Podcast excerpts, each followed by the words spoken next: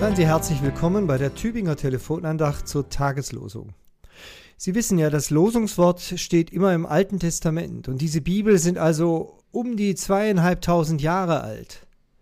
Umso eindrucksvoller ist es, wie wenig zeitgebunden, ja wie unmittelbar zugänglich die weisheitlichen Sprüche Salomos sind, wie sie auch heißen, also jene antiken Sprichwörter, die in einem eigenen alttestamentlichen Buch zusammengesammelt wurden und dann in Verbindung mit König Salomo gesetzt wurden, weil der ja bekanntlich als der Inbegriff von Weisheit galt.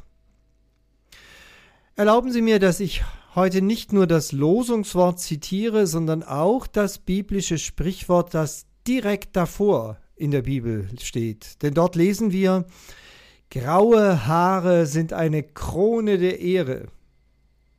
Ich kann mir gut vorstellen, dass Sie in diesem Moment ein Lächeln auf den Lippen haben, zumindest wenn Sie genauso wie ich schon ergraut sind.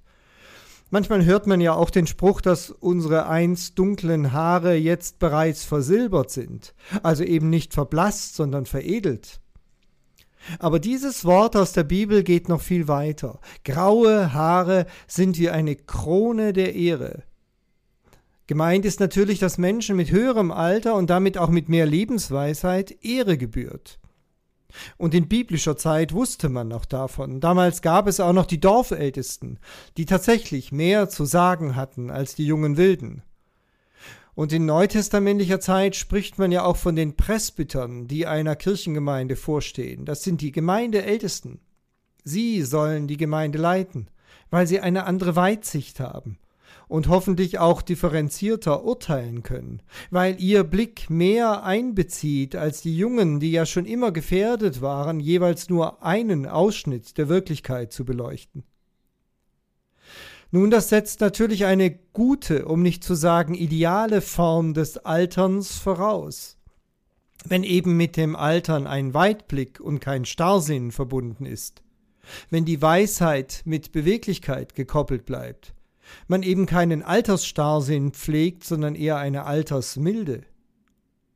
Dann ist man vielleicht nicht mehr so innovativ wie die anderen, wohl aber gesagt mit größerer Weisheit gesegnet. Und vor allem mit einer Eigenschaft, die nun im folgenden Vers, und das ist ja unser Losungswort, im Mittelpunkt steht. Ein Geduldiger ist besser als ein Starker. Und wer sich selbst beherrscht, besser als einer, der Städte einnimmt.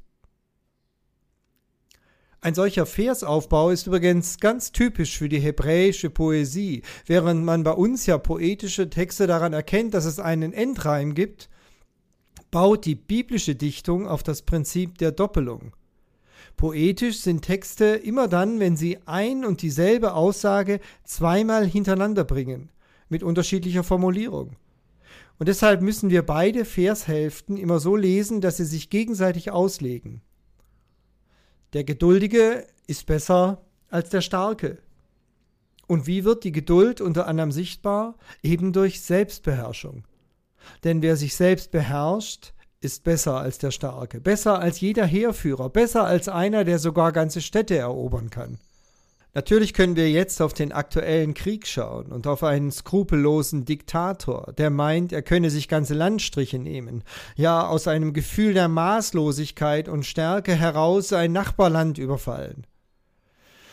Aber ich glaube, wir werden dem weisheitlichen Bibelwort nicht gerecht, wenn wir nur entrüstet in die Ferne schauen.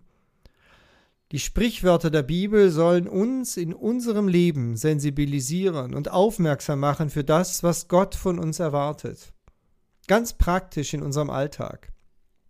Und er möchte, dass sich unsere grauen Haare, unser Alter vor allem in Geduld niederschlägt und in Selbstbeherrschung, in einem ruhigen und kontrollierten, ja gemäßigten Umgangsstil, der auch mal warten kann und sich eben nicht vordrängelt.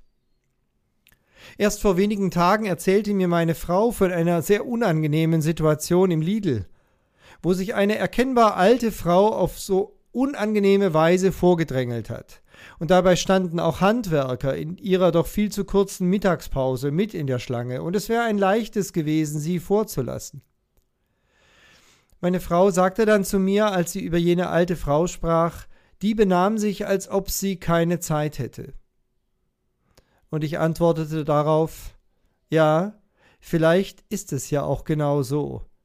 Die Frau ist womöglich sogar gestresst, weil ihr bewusst ist, dass ihre Lebenszeit zu Ende geht. Und ich frage Sie heute, wie wäre das, wenn wir Christen uns im Alter gerade dadurch auszeichnen, dass wir eben nicht ungeduldig sein müssen, sondern Zeit haben. Immerhin haben wir Gottes Ewigkeit vor uns. Und wer so unterwegs ist, ist womöglich stärker als mancher, der ganze Städte einnimmt. Mit einem herzlichen Gruß aus Gomeringen, Ihr Pfarrer Peter Rostan.